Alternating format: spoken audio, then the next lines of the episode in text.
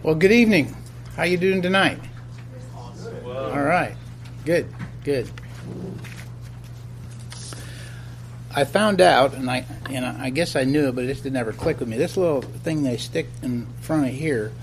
Uh, this is a scary thought. They're recording all of my words, um, and as I understand, it's online. You know, you use your app, you go to this thing and uh, this class, and um, and you can you can review it, uh, or if you miss any of the classes. So I don't think they're labeled right because I'm always a lot slower than what the schedule says. So I think it had us last week um, doing what we're going to do this week, which is we're going to look at the spiritual discipline of right thinking or thinking biblically. So um, I tried to put up here my my theology for this uh, for you. Not that there's any particular way, but in my thought, we've looked at intensely why we need spiritual disciplines, and the primary spiritual discipline being that Bible intake and everything that involves that. And make no bones about it, I was trying to exhort you and encourage you that wherever you were in this, to either become more consistent or become more serious or lengthen uh, the time because of the enormous importance it is in your walk with the Lord. Obviously, Bible intake in all of its parameters is for the purpose of transformation, that we will be transformed. That we're not conformed to this world, but we're transformed by the renewing of our mind. That's Bible intake. That's that's the purpose. And and when we do that, then we have the ability to have a biblical worldview, to think like God thinks, because He's given us the Word, to have the mind of Christ. And as the saying goes, as a man thinks, so he is. If we don't think right, we're, we're not going to do right. So it's it's directly related to be able to take the scriptures, which we're meditating on day and night, that we're processing, that we're taking in, and then begin to screen our thinking through the grid of the Word of God. And part of that screening and part of that grid is then flows naturally into praying the Word of God. Lots of people pray throughout the world, but that doesn't mean those prayers get answered. And there's a lot of Christians that pray that their prayers are foreign to the prayers that are in the Bible and the instruction we have in the Bible. So you have to know how to pray if you want to be an effective prayer. You can't do that if you don't know the scriptures, know what the Bible tells us about prayer. And prayer is one of those things that, as we'll get to hopefully later tonight and then complete that next week, prayer is one of those things that um, I think we all feel inept at. Um, you never come to the point where you, you feel like you are the man or woman of prayer that God wants you to be. And we hear verses we all know, uh, convicting verses about prayer, like pray without what? Wow, I mean, now, does that scramble your brain or what? Pray without ceasing. Okay, pray what? How, how exactly do you do that? So we're going to talk about all that, but obviously praying and thinking, because did you ever try to stop thinking? I mean, whatever you do right now, I don't want anybody in here to think about a yellow submarine. But what did everybody just think? Uh, you just thought about a yellow submarine. I, I mean, you cannot not think. And so, training ourselves to think biblically and then pray biblically, they, they all go together. Do you see that? So, that, that's what we're looking at. That's the. Uh, that's the purpose of tonight. So we're going to look at thinking biblically. Hopefully, only take part of the evening on that. Stop me any place and ask me any questions. This isn't formal, even though it may seem that way. I picked this up in the lobby of our church this week, and it made me smile. And um, only because you have the context of the last two weeks would I even show this, because for all I know, one of you made it. I don't know who made it. I'm sure their heart and their motive was right, and I can't say it's wrong. But it's a little handout. And this little handout, I suppose, fits in your Bible. Here's what it said at the top How to spend seven minutes with God. Now, that's exactly what I talked to you about for the last two weeks. When your life is seven minutes a day with God, you're going to have a seven day, seven minute a day life with God. Here's here's what it says. Here's how you here's how you spend seven minutes with God. I spent nearly two hours trying to convince you that you need to spend a lot more than seven minutes with God and how to spend that seven minutes. But here's what this uh, whoever put this together says. Here's how you spend seven minutes with God. And I want you to think about it based on everything I've taught you. Start with a half a minute of prayer, asking God to prepare your heart. And just let that sink in for a minute. So let's talk to God for a half a minute. You have somebody you love, I mean, you really love. I'm sure you all do. I mean, can you imagine just walking up and having half a minute conversation with them and then moving on? Anyhow, I, am I'm going to the extreme, but you get the point. And then it says, read your Bible for four minutes. Read the Word of the living God for four minutes. Now, if you had a choice between praying for a half a minute and reading your Bible for four minutes, or not praying at all and not reading for four minutes, don't don't throw the baby out with the bathwater here. But I'm just saying, if you want to walk with God, you're not going to do it praying for a half a minute, reading your Bible for four minutes. If you read at pulpit speed, there.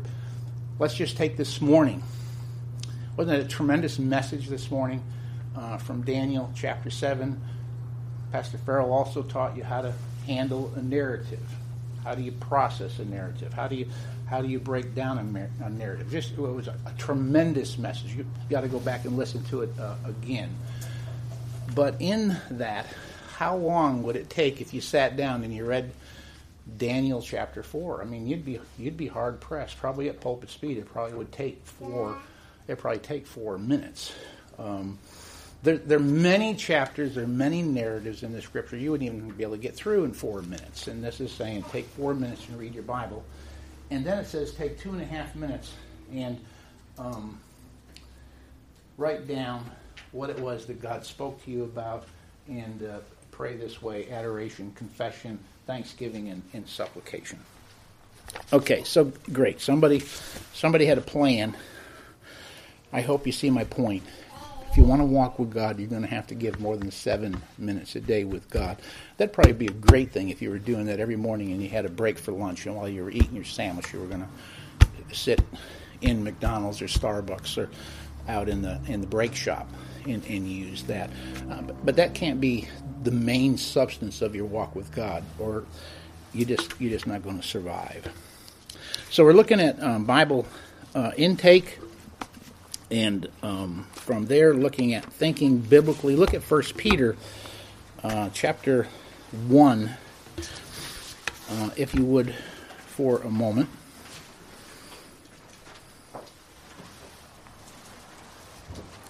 While you're turning there, I didn't put this in your handout. Uh, this always made me chuckle, but this was a quote from Albert Einstein. I guess you're all familiar with him. Um, pretty lofty thinker.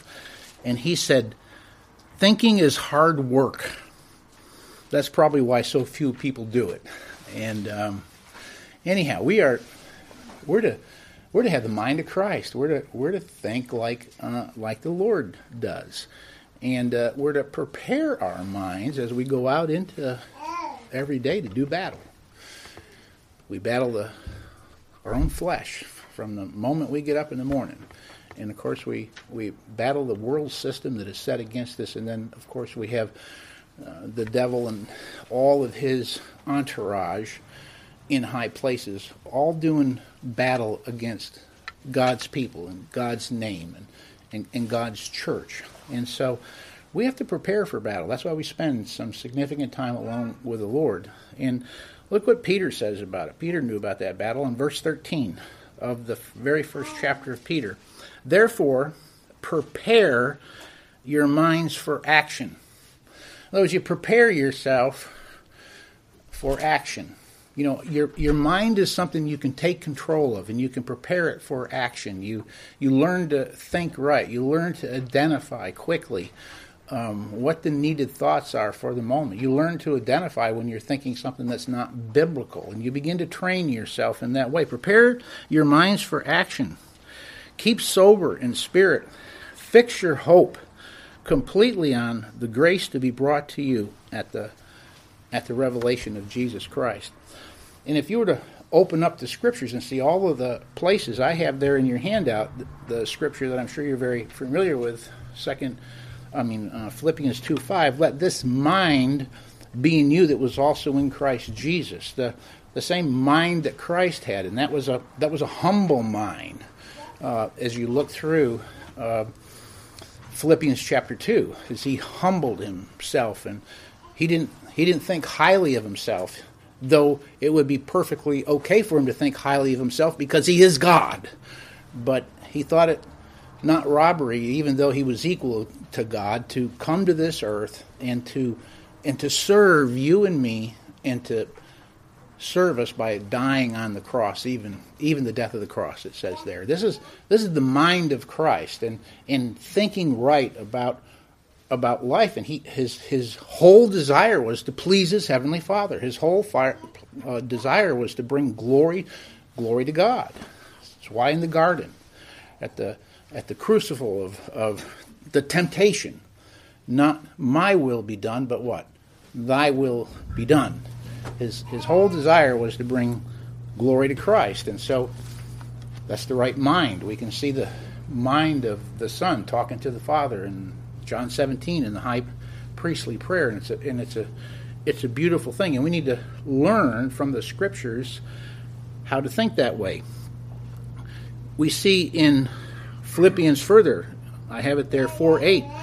Um, Paul is telling us how to think. Finally, brother, brethren, whatever things are true, whatever things are noble, whatever things are just, whatever things are pure, whatever things are lovely, whatever things are good of a good report, if there be any virtue, if there be anything praiseworthy, think on or meditate on these things. This would be the mind of Christ. Perhaps some other scriptures that direct us very specifically about how we we are to think. Look, if you would, at Romans chapter 8, just as we try to set all this before we go any further in the handout. Look at Romans 8.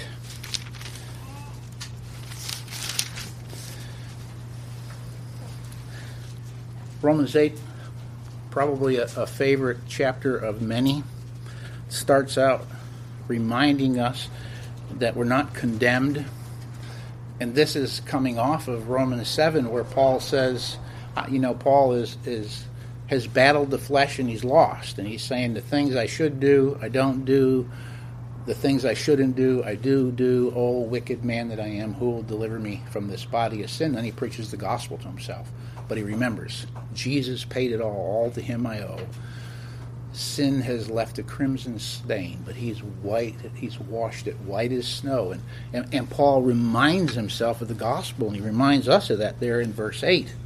And as he goes through there, he talks about the spirit filled life, the, the life of Christ that's in us, that's lived out. And look what he says in verse 5 For those who are according to the flesh set their minds on the things of the flesh, but those who are according to the Spirit, the things of the Spirit. Here's what I want you to notice Paul is saying here that a lost person sets their mind on certain things. And when you're born again from above, from above, and you have the Spirit of Christ in you, you set your mind on things. And, and we're to be transformed. We used to set our mind on these things. These things still pull at us, but we now set our mind here. The word set, that whole idea is it's it's active. It's something that empowered by the Spirit we can do. We have control over. We can't just say, I, I don't have any control over my thoughts. Yes, you do. We all do. And, and we can we can set them. It goes on to say, For the mind set on the flesh is death, but the mind set on the spirit is life and peace. And you feel that war going on if you fight the war. You, you have a thought, and, and the thought is an evil thought, or the thought is a is a lack of faith thought, which is evil and and and when we have the scripture in us and, and we identify that we have that battle because we think wow i'm not i'm not thinking right and i have to put off that wrong thought and set my mind on the right thought Because as a man thinks in his heart, eventually he will do. He will do. How we think is enormously important, and God's Spirit will enable us to set our minds on the things of the Spirit. Look at Colossians chapter 3. Almost the same thing. Colossians chapter 3 and verse 1 says, Therefore, if we have been raised up with Christ, keep seeking the things that are above, where Christ is seated at the right hand of God, and set your mind. Another translation, perhaps you have one of those that says, Set your affections, set your love, the things you care about, the things you treasure. We're to we're to be seeking the things that are above, not the things on the earth. And as we seek, in order to seek them continuously, we're going to have to set how we think. So I got to seek the right things, and in order to seek the right things, I need to set my mind on the right things. And so that's what Paul's saying here. I set my mind on the things above, not on the things on earth. How do I have the power to do that? By, by the Spirit. For you have died, and your life is hid with Christ in God. So Christ is now your life. And the Spirit of Christ is in you. And you can continually seek the same things that God wants us to seek. We can seek Him. And we, in order to do that, are going to have to set our mind biblically on the things He wants. Does that make sense? I, I mean, I, I guess we all know that, but I think it's important that I, I set that down. Dr. MacArthur, you see that in your handout, says if you truly want to exercise self control, you have to start with controlling your own thoughts. And so I've made this hopefully pretty simple because it's a lot simpler to make a handout and it's a lot simpler um, to preach a message than it is to live this. I, I, grant you that, but I wanted to make it simple so that it's one of those things you can internalize and you have the, the tools then to, to do to do battle. So the first thing I guess I would say that we have to recognize is that I have a belief system, and thus I have a certain way um, that I think. And honestly, most of the time, we have lots of things that we think, and a lot of things that we believe that are not biblical. And so that's why we are continually um, absorbing ourselves with Scripture, saturating ourselves with Scripture and and that's why the first two weeks are so critical because as I saturate myself with Scripture, then I can begin to have the mind of Christ, and I can begin to think that way. And so, it's of extreme importance. We've we've talked about it over and over again, but when you talk about Bible um, intake over and over again, the Scripture talks about meditating, considering, um, you know, the whole idea of chewing on the word and and making the word part of your life, so that as you talk, a biblical theology just comes out. It just comes out of you. It comes out naturally. If you're consumed with something, if you're consumed with a young man, if you're consumed with a young girl, if you're consumed with the New York Yankees, if you're cons- I don't care what if you happen to be silly enough to be consumed with the Cleveland oh, wait a minute. It's Cleveland. It's not the Indians anymore. If you happen to be consumed with Cleveland, then then in in your conversation that'll just come out. Now, now, don't get me wrong. I don't think there's anything wrong with Christy and I having some fun in the office about whether the Yankees won this week or whether Cleveland did. But I thank God that this woman and her husband, when you talk to them, you have talked to them, most of their life isn't built around the Cleveland Indians. It's built around Jesus Christ, and it just comes out. Because you can't get them to stop talking about the Lord, about His Word, about what God is doing. You can't shut them up. May I say that's the way we ought to all be?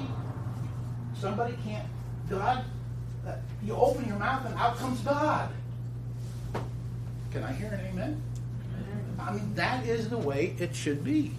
But it won't be that way if we're not consumed with Scripture, if, if it doesn't, if it isn't saturated with us. But when we're when we're saturated with it, it will come out and we'll think that way. So we then need to acknowledge That's what's supposed to happen. And number two, that we can control our thoughts as commanded. We have been commanded to control our thoughts. I put in there for you 2 Corinthians 10 4 and 5. For the weapons of our warfare are not carnal, but mighty in God to the pulling down of strongholds, to the casting down of arguments, and everything that exalts itself against the knowledge of God, bringing every thought into the captivity of obedience to Christ.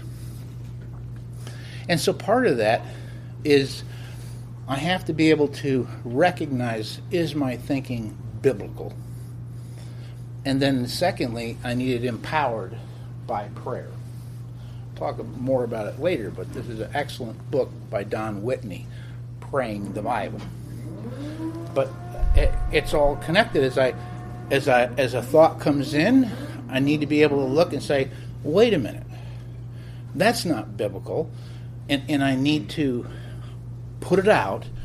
But I can't just put it out. If I sweep the room and I don't replace it, seven devils, the word says, comes in and replaces that one thought. It, it, gets worse. I have to, I have to take it off, but I have to immediately put something in. So I, I look at my lack of faith, or uh, whatever it is that I'm thinking is wrong. I identify it, I acknowledge it, and then I ask the Spirit to help me, and then I set my mind and I replace it with God's thought. How do I know what God's thought is? It's His what? His Word. And I can't do that if I don't have the sword of the Spirit, which is the Word of God, if I don't have it memorized, if I don't have it meditated.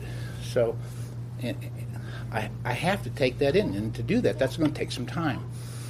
And you do that consistently, day after day, year after year, God will make you a warrior for Him. Um, because you build a reservoir over time and and those are spiritual weapons that the Spirit of God can take as you do battle in your mind because as you think correctly, then you're able to do correctly. And so you see the handout there. Because of time, I'm not going to go through all of it, but three of my favorite verses when it comes to the importance of meditating. And so we've gone over this before, I believe, in Bible intake, but they're in Joshua and the Psalm 2 and 3 and Isaiah 6 3, it talks about meditating or setting your mind purposely uh, on Christ. This book of the law shall not depart out of thy mouth, but thou shalt meditate therein day and night. You don't just meditate for any reason, you, you meditate the same reason that we take in the Bible, we, we do that that we might observe or we might obey everything that God says. And and as I do that, God says He'll prosper you. Well, that doesn't mean it's going to make you rich. You know, it's it's disgusting how these verses are twisted. It's got nothing to do with wealth. Here's what here's what being rich is: being rich in grace, knowing what God said, and then being able to walk in the truth. You are a rich person if you know what God says and you walk in the truth. And and and and you'll prosper and you'll have good success and you won't you won't need to be afraid. And when fear comes, you'll know how to cast it down and put the put the truth in. Same thing in in Psalm 1. You know, the first verse of of Psalm 1 is talking about, you know, don't stand, don't sit, don't linger with bad influences. What's a bad influence doing? It's, it's taking and it's going to dilute the word. It's going to dilute the word and cause you to think wrong. And and so rather than doing that, it says do this. It says this book of the law shall not depart out of my mouth, but meditate therein day and night Do you notice that both in Joshua and in Psalm it says day and night? Uh, it would be good for you to, before you go off to sleep at night, just to have a verse of scripture that you're thinking about, that you're praying about. It's a wonderful thing to wake up first thing in the morning and and have God's word and a prayer to Him on your lips, and, and, and that's something you can train yourself to do, and um, it's it, it, it's a wonderful thing. Um, it, will give you um, a transformed life, and it says here that if you'll delight in the law of the Lord and you meditate in His law day and night, look at the picture, how vivid it is. It's a picture. Israel's in desert land, and there's oases, and there's places where there's wonderful water, but it's few and it's far between. And it can be very, very barren. It's a very, very difficult, rugged place.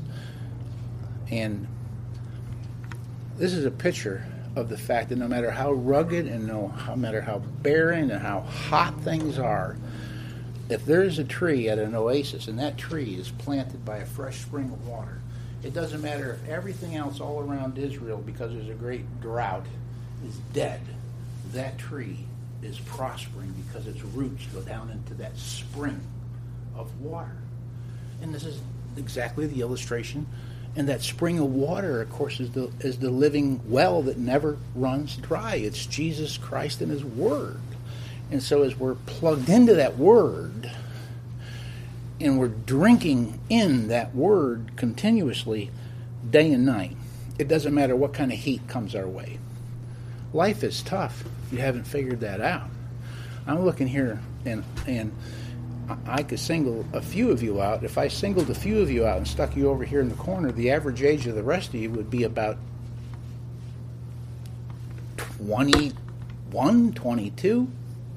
You all think life is hard. You ain't seen nothing yet. I'm, I'm, sure that's not a lot of encouragement. Um, you need this because if you will set your mind for battle, if you will prepare yourself for battle, I don't care what comes at you, you can have roots that go down, and having done all, you'll still stand for the glory of Christ. You won't deny Him at that moment. You'll live for Him, and you'll bring Him glory, and, and you'll point others to Him. You'll be like a bright, shining star. You'll be like the, the light on the hill but you also can be somebody that just burns in the dust and, and your testimony is ruined. And people think, I thought they were a believer. And you may still be. I'm not saying you're a believer or not, but I'm saying that life is that tough. And you want to be somebody that's got your roots planted. And you do that by taking in His Word and meditating day and night because that helps you to think right. So look at the second page. This is a dumb illustration, but I think it's it's about as as good as I can find what happens. Our mind is like a, a record. You know what a record is, right? Even though you're all very young. You know what it's like when a scratch gets in a record? Any of you even know what that is? You know, go unga, unga, unga, unga. And when it just first starts, if you hit the turntable, it'll bounce over. But after it goes around enough times, it'll dig in. The records, the records ruined. Aren't we glad we don't do records anymore?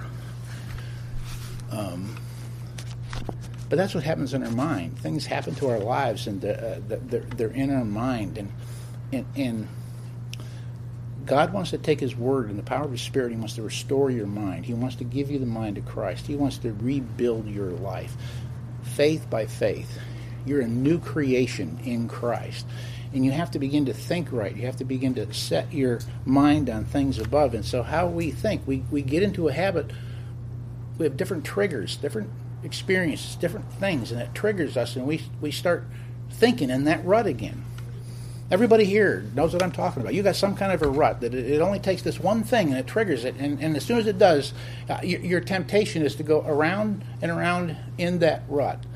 And after a while, that rut only goes deeper and deeper and deeper, and it's always in the wrong direction. Yes, yes.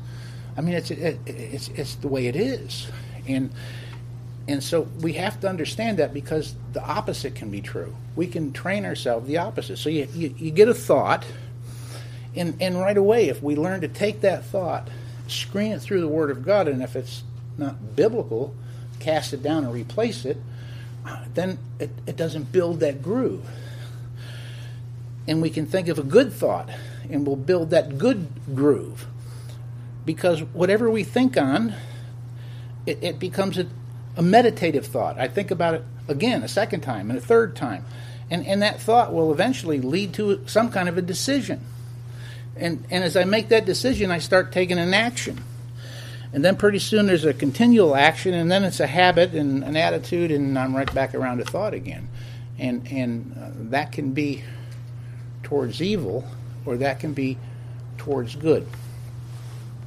Somebody wrote this. I, I, don't know who to give credit to. You've probably heard it before. Watch your thoughts, they become your words. Watch your words, they become your actions. Watch your actions, they become a habit. Watch your habits, they become your character. Watch your character, becomes your life.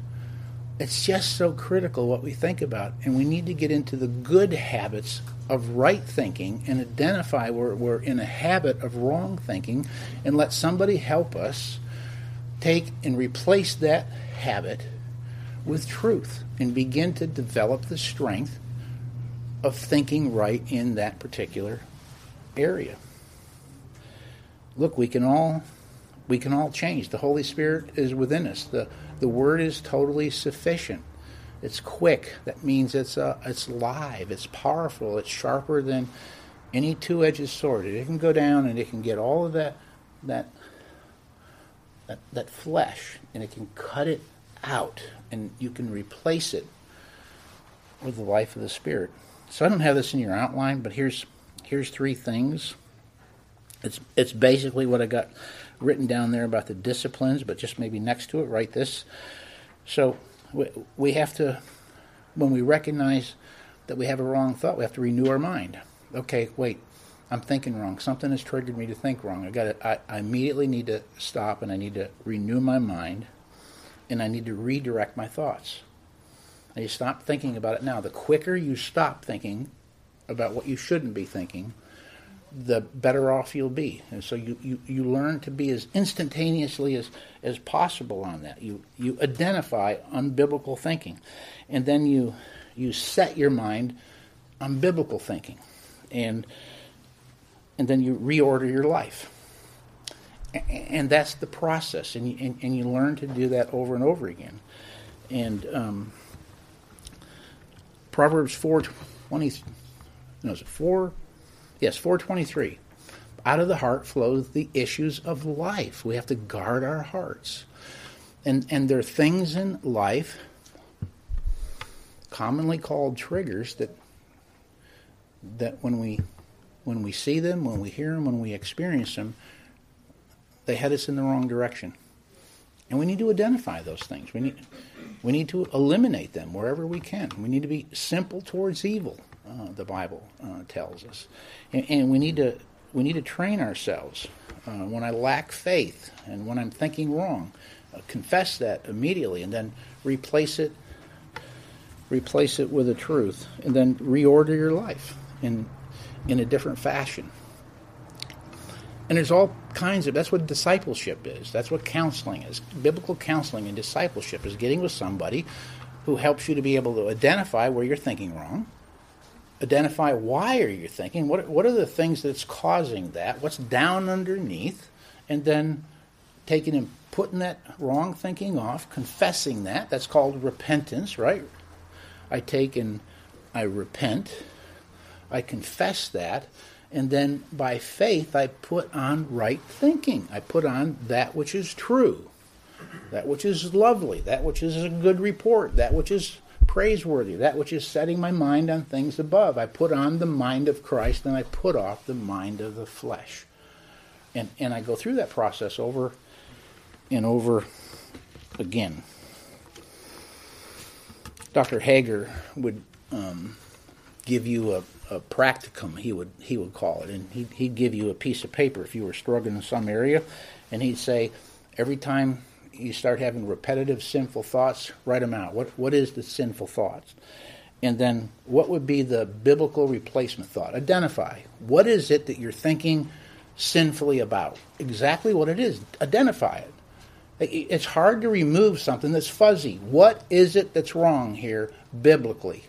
Write it down then what would be the right way to think about that biblically? Then you write that down And then you reinforce that by meditating day and night in the scripture that's appropriate for that. Does that make sense? And, and, and you do that over and over again with some accountability, and, and you'll begin to be able to reorder your life, and you'll begin to take and pray those truths. I included this article in a separate sheet. Take every thought captive. You can read that at your leisure, but it might be helpful. Okay, so I really blew through that in a hurry. Questions, thoughts, comments? Yes, ma'am. Could you maybe give us like a practical example, or just like, like as soon as you have that thought, like? I don't know. Just thinking like practical. Sure. Let me try. Um, you knew you were going to ask me the question. I didn't know you were going to ask it, so I'm trying to think here. All right. So, um, somebody walks in the room.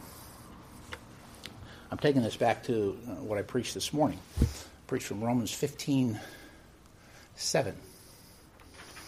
And Romans 15 7 says that we are to accept one another. And we're to accept one another because Jesus Christ has accepted us for the glory of God. And it's a command. It's one of the one another commands that we have. And the person that walks through the door into the room, well, I don't like them. Uh, I don't like the way they look. I don't like the way they smell. I don't like the way they dress. I don't like the way they carry themselves. I don't like whatever, fill in the blank, but I, I just don't like them. Have anybody here ever had anybody walk into a room you were, and when the person walked in the room you didn't like them? Don't raise your hands. Sin's common to all men. We would all do this. Of course we have. So when I have that thought, if I'm walking with Christ, the first thing that should happen to me is conviction. That's, that person is made in the image of God, and I don't like them. I've been called by God. There are probably 10 love one another's in the New Testament. And um, part of loving one another is to accept one another. And so, what I would do immediately, what I should do immediately, okay, I'm, I'm in process like everybody in this room, is to repent. I recognize that thought is wrong.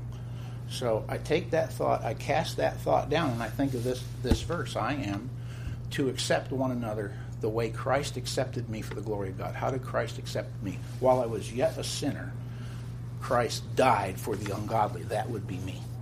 And Christ came to me. I didn't go to him. I couldn't get to him if he didn't come to me. And so I put that thought in my mind, and then I put feet to the action. And then I go to that person, and I greet that person. That my feelings are I don't like, and I, I receive them in faith. I accept them. I agree. Maybe I'm not ready the first time to agree with a whole kiss, but I, I them. I, I step in that right in that direction. So that would be an example. Does that make sense? So that's what I do. But first of all, I have to understand when I'm thinking that thought, that thought's unbiblical. If I think it's just okay, I pick and choose who I like and who I don't like. We're all part of the same body. We're members, one of another, of the body of Christ, and He's the head. And there should be no such thing in the body of Christ that we don't like each other. And that's a hard one. But that's what God's Word says. So I need to identify that, cast that down, put the truth in, and then as I pray that, then I can begin to pray that, which is the next section we're going to, praying. I begin to pray. So, Lord, show me how I can accept this brother or this sister in Christ. Show me how I can I can love this brother and sister in Christ. And, and, and as I do that, I'm being obedient. And you all know this. When you're being disobedient and sinful, does it feel good? Sin is pleasurable for a very, very short season, and pretty soon you feel about as crummy as can be, don't you? But wow, when you do the will of God, so often when you first do it, it doesn't feel good at all because you're doing it by faith.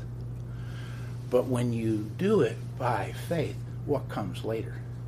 I mean, you walk out of the building that day going, Glory to God. Glory to God. He did in me what I couldn't possibly do for myself. And, and that person could potentially become one of your best friends. I mean, who, who knows? So there, there, would be, there would be an example. Great question. Somebody else. So then you see this moves right to prayer. So you got Bible intake. It's hard to separate them. Obviously, prayer I would count as being part of what you do in your time alone with God. Uh, it's it, it's all connected together, but prayer for the for the purpose of godliness.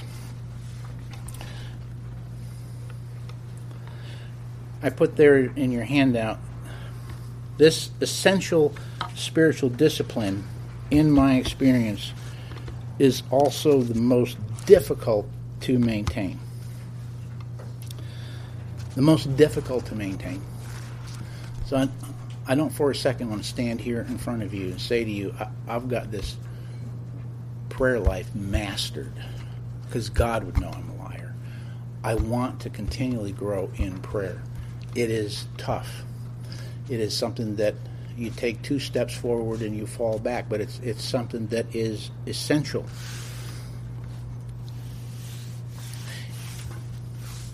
So many of R.C. Sproul's um, lectures. Um, do you watch any of him on YouTube? Any? I mean, he, he's he's really neat. You can learn a lot about being a teacher. He'll walk in and he'll say to his students, I'm going to do today what the students hate, but I can't help it. I have today. Everybody take out a sheet of paper, and I'm going to have you write. And everybody's going, ah, the pop quiz. Who wants a pop quiz? And um, and so, you know, that's probably how I would love to start this class, but I'm not going to because it's not that kind of a class. I'd love you all take out a sheet of paper, and in a very short paragraph, write down, describe your prayer life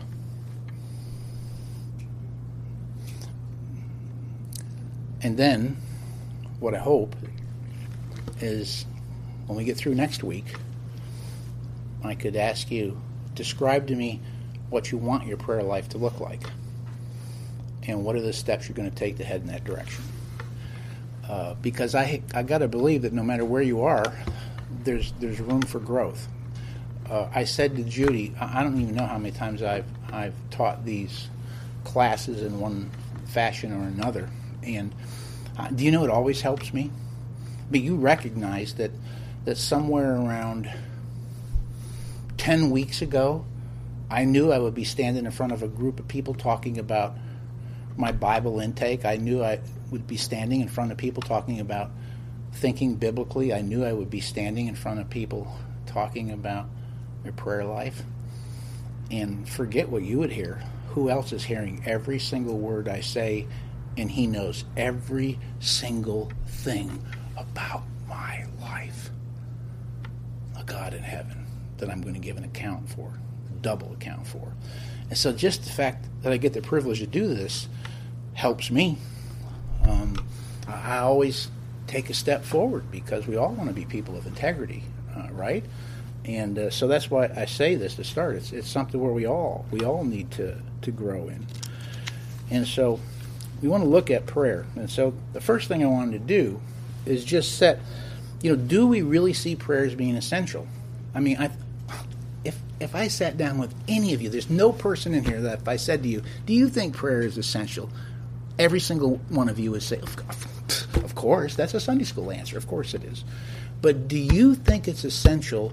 Like men and women down through the ages have thought it was essential. When when I read these um, different things about people and their prayer life. It's very, very convicting uh, to me. And so I just took a sampling. Here's just a sampling, and I want you to look at it so it can reset our mind that we're not looking at one another, but we look back and we see how do other people view prayer. This is um, Luther, and I doubt probably that if you know much about Luther, that you would be thinking so much about his prayer life as you would be about the 95 thesis he nailed on the wall and the just shall live by faith, and all of that is true. But he was an amazing man of prayer. And he wrote this The Clarington call of the Reformation was the just shall live by faith. Faith is, in Martin Luther's judgment, prayer and nothing but prayer. He who does not pray or call upon God in his hour of need assuredly does not think of him as God, nor does he give him the honor that is due his name. He further wrote, We know that our defense lies in prayer alone. We are too weak to resist the devil and his vassals. Let us hold fast to the weapons of Christian prayer. Our enemies may mock at us but we shall oppose both men and the devil if we maintain ourselves in prayer, if we persist in it. For we know when a Christian prays in this way, Dear Father, your will be done, God replies to him, Dear child, yes, it shall be done in spite of the devil and the whole world. I assume that none of us here have any idea of the persecution that this man is facing when he writes this. And and and he's saying here, it is absolutely essential. It is so essential. I can't even remove it from my faith because the fact that I do have faith and that it's a it's a transcendent faith where I'm in Christ, that faith makes me pray and makes me realize I cannot live without prayer. Now, those are pretty heavy words that he's saying there. Ravenhill, no man is greater than his prayer life. Poverty stricken as the church is today in many ways, she is most stricken here in the place of prayer. We have many organizers, but few agonizers, many players, but few prayers. The ministry of preaching is open to a few, but the ministry of prayer, the mightiest ministry of all human offices, is open to all. Bunyan, here's two Bunyan quotes I love on prayer. You can do more than pray after you have prayed, but you cannot do more than pray until you have prayed.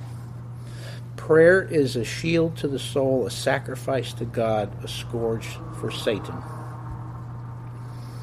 Iain Murray, However great the darkness, we may pray with faith, with thanksgiving, and with expectation, knowing that our unworthiness is no obstacle to a divine and almighty Savior.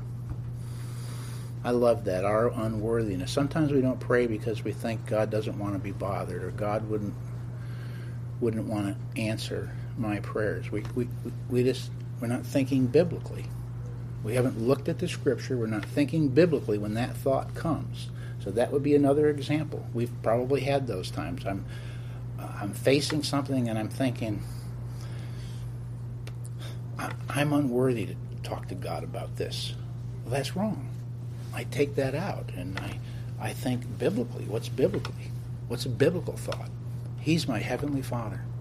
Because he's my heavenly Father and I've been born again from above, one of the most beautiful expressions of genuine salvation is adoption. The seven and a half billion people on the face of the earth. And God looked around from eternity past and He adopted me into His family. And trust me, there was nothing in me that would make Him desire me over anybody else. But He adopted me into His family and became my Heavenly Father. And therefore I can cry, Abba, Father. And in that Abba Father, I never have to fear coming to Him ever about anything. And I can come to Him boldly. I can come boldly to the throne of grace and I can obtain mercy and find grace to help in time of need. So therefore, I know I can cast all my cares upon Him because He cares upon me. And I recite those truths. I remind myself that Jesus said, A sparrow can't fall from the sky without the Heavenly Father knowing it. And you are of much more value than a sparrow. This is why I know I can pray. And then, no matter how I feel, I start praying. That's another application of thinking right and, and praying. Torrey said, Prayer that is born of meditation upon the Word of God and that soars upward most easily to God's listening ears. John MacArthur. Prayer is the slender nerve that moves the muscle of the omnipotent God or of omnipotence. God sees God likes to see his people shut up to this, that there is no hope but in prayer. Herein lies the church's power against the world. Chadwick, the greatest answer to prayer is more prayer. And so we, we see what other people think about the uh, essence of prayer that lived in much more difficult time and has faced things much different than us. Jesus, of course, is our perfect, perfect God man, perfect pattern for prayer. Perhaps my favorite um, verse on uh, prayer uh, when it comes to the Lord Jesus is Mark 135. I put it down there for you. If you if you look at what he was uh, facing uh, during that time, um, this just is amazing to me. And if you don't like early in the morning, this verse will convict you. Um, look what it says in the early morning while it was still dark. I'm not sure if it was daylight savings time or not. I don't. I don't guess they'd invented that yet back then. Um, but it was still dark. Jesus got up and he left the house, and he went away to a secluded place, and was praying there. And it's sort of funny because it goes on to say that he was praying there, and his disciples noticed he was missing and went and found him. I've always sort of wondered what that would be like to bust up a conversation between Jesus and his heavenly Father, but uh, the disciples managed to do that, and uh, he was he was gracious to them. In Luke 11:1, it happened that while Jesus was praying in a certain place, after he had finished, one of his disciples said to him, "Lord, teach us to pray." And I think the thing that has struck many, many people, myself included, down through the years when you read that is that here are the disciples, and they walked with the Lord for about three years, three and a half. And, and you think of all the things that you would think that they might say. Lord, teach me how to do miracles. Uh, Lord, teach me how to heal people. You, you know, Lord, teach me how to teach. But the one thing that they were struck with was his prayer life. Lord, teach me to pray. And of course, as you know, he gave us uh, the model prayer. Jesus expects us to pray as his disciples. Look at Matthew chapter 6. I'm sure that you're all very familiar with, with the Sermon on the Mount in Matthew chapter 6, but just it's good to cast your eyes over it as we as we enter into this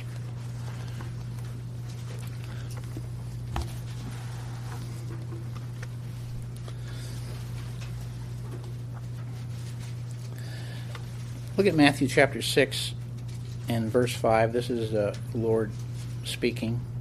He says, When you pray. Notice it says, When you pray. It's, there's an assumption here that, of course, you pray. And um, he goes on and he repeats that again. Look at verse 6. But you, when you pray, now he gets a little bit more specific. Go into the inner room and close the door and pray to your Father which is in secret. Look at verse 7. And when you are praying, you notice the pattern there? Look at verse 9. Pray then in this way. Uh, here's the point I'm trying to make, a simple point. Jesus expects us to pray. He expects his disciples to pray. He, uh, he can't imagine life without prayer to his heavenly Father and his disciples. If you're going to have the mind of Christ, you're uh, you're going to live uh, a life of prayer. If you were to look at an overview of Jesus' life, I won't take the time. The scriptures are there if you want to go through it, but you will see that the scriptures are very clear. At the beginning of his ministry, um, he was praying. And in fact, at the beginning of his ministry, he, he goes and he faces the temptation. And he actually fasts and prays for 40 days. And then he faces the devil. And of course, you're familiar with that. He always takes and in facing the devil after he has prayed for and fasted for 40 days and for 40 nights he says to the devil over and over again with every temptation every single temptation attacks first his intellect. All of our temptations attacked our intellect first. And jesus says in those passages man shall not live by what bread alone, but by what? Every word that proceeds from the mouth of God. There's Bible intake. And he takes every single thing that the devil throws at him, and he does exactly what you just asked me about. He takes that thought and he says that thought's not biblical. And he casts that thought out and he replaces it with a biblical truth, and then he speaks that biblical truth to the Satan and that's wielding the sword of the Spirit, and he has victory. He does that over and over again. Satan comes with an untruth. Jesus recognizes that as the untruth, takes that untruth, doesn't receive it, and he speaks the truth. Untruth, recognize it, cast it out, speak the truth. Live live in victory. And so he, he starts the beginning of his ministry. You'll see it at the midpoint of his ministry. You'll see it at every major decision in his ministry. He's the God man, and yet before he chose his 12 disciples, he went and got alone with the Lord to get wisdom from above as to who to choose. You'll see it at the close of his ministry. You'll see it as he's agonizing there in the Garden of Gethsemane and then actually hanging on the cross over and over again. You see, he is in prayer. And here's what's really neat. If you go to First John, he's our advocate. You see that he's currently in heaven right now. What's he doing right now? He's praying. And here's what's really exciting. Who's he praying for? You and me. You and me. He's praying for us that we might get the essentials of what's being heard when the word is preached and that we might live it live it out. He's our he's our advocate. Robert Murray M'Cheyne said this, I love this. If I could hear Christ praying for me in the next room, I would not be I would not fear a million enemies. Yet the distance makes no difference. He is praying for me. I don't have to fear praying for him because he's praying for me. And so, prayer is expected of a disciple. Uh, you know that. But I wanted to reinforce it. Prayer is a discipline that disciples are called to be devoted to. So it's not just something casual. There's there's a devotion there. Prayer is the acid test of devotion. In the New Testament, at least five times, the, the word that is often translated devoted, now it's translated different ways, but it still has that same idea of, of being devoted, deals with prayer. Devoted means, you know, constant, continuous, steadfast, faithful, persistent, dedicated, fully committed. That's, that's what that idea is in prayer. And so it's not only that we're just to pray, but we're to pray being devoted to prayer. So that's the point I'm trying to make here that we understand it before we start talking about exactly how do we pray. So we're we're to be we're to be praying. We're committed to it because it's expected that as we go through life we pray. But more than committed to it, there's to be a devotion to it. Uh, there's there's a love, there's a hunger for it. I have to have it. I can't live without it. There's this devotedness to prayer, and and I put down the, the many verses that that says that these, all with one mind, were continually devoting themselves to prayer. Uh, they were continually devoting themselves to the apostles' teaching, to fellowship, and to the breaking of bread and to prayer. The, the early church there in Acts. The, the, the, the, elders, as they were gathered together um, there in Acts 6 4, doesn't actually use the word deacon, but that's where in all that prayer, they de- decided they needed to set aside some people to take care of the widows. And you might remember that passage. And and and the elders said, It's important to take care of the widows. It's important to take care of ministry. But it's not more important than prayer.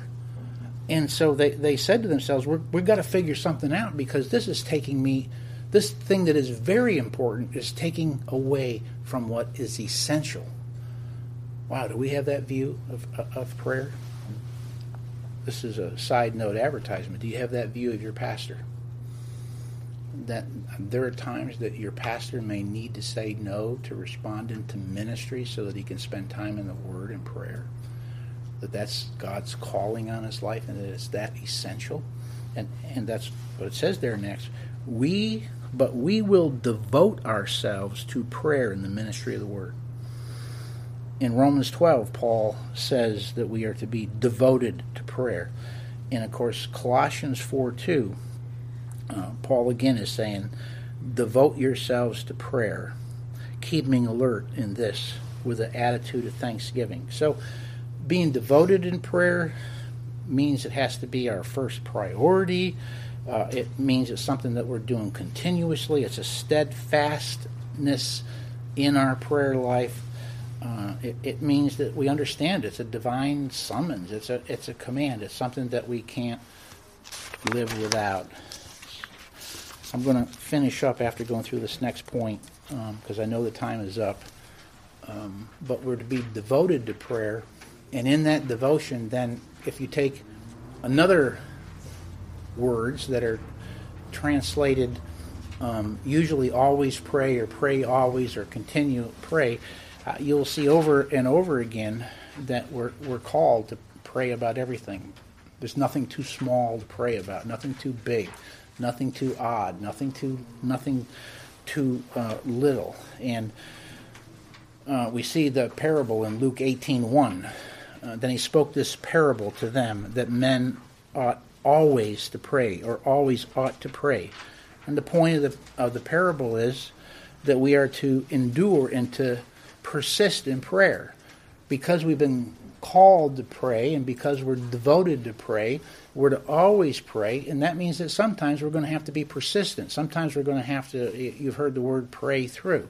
Uh, sometimes you, you, you, pray and it doesn't seem like you're getting an answer. You don't, you don't give up. You're, uh, you, you're devoted to it to the sense that you continue to pray. You keep asking, you keep seeking, you keep knocking, and you trust God in the, in, in the timing of it.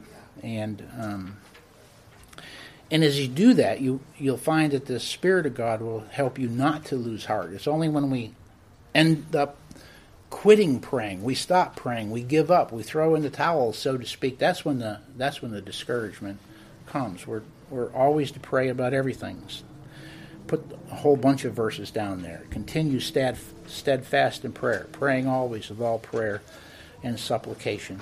And you'll see the rest of the verses. So we're called to pray Jesus expects us to pray. That prayer is to be devoted, and that prayer is to be about everything. so that's sort of the summation. And so now what we're going to do when we come back next week, bring this handout and, and think about your prayer life. And, and next week, let's just talk through praying. How, how, do, how do we pray? Bring your questions.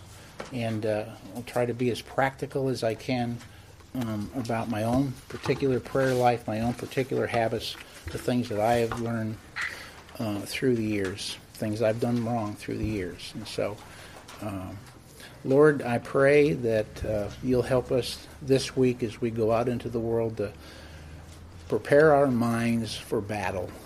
Lord, I pray that you'll help us to meditate day and night and to think biblically and to pray biblically and to be um, a testimony of your grace to all that would come in contact with us. In Jesus' name I pray. Amen. You're dismissed.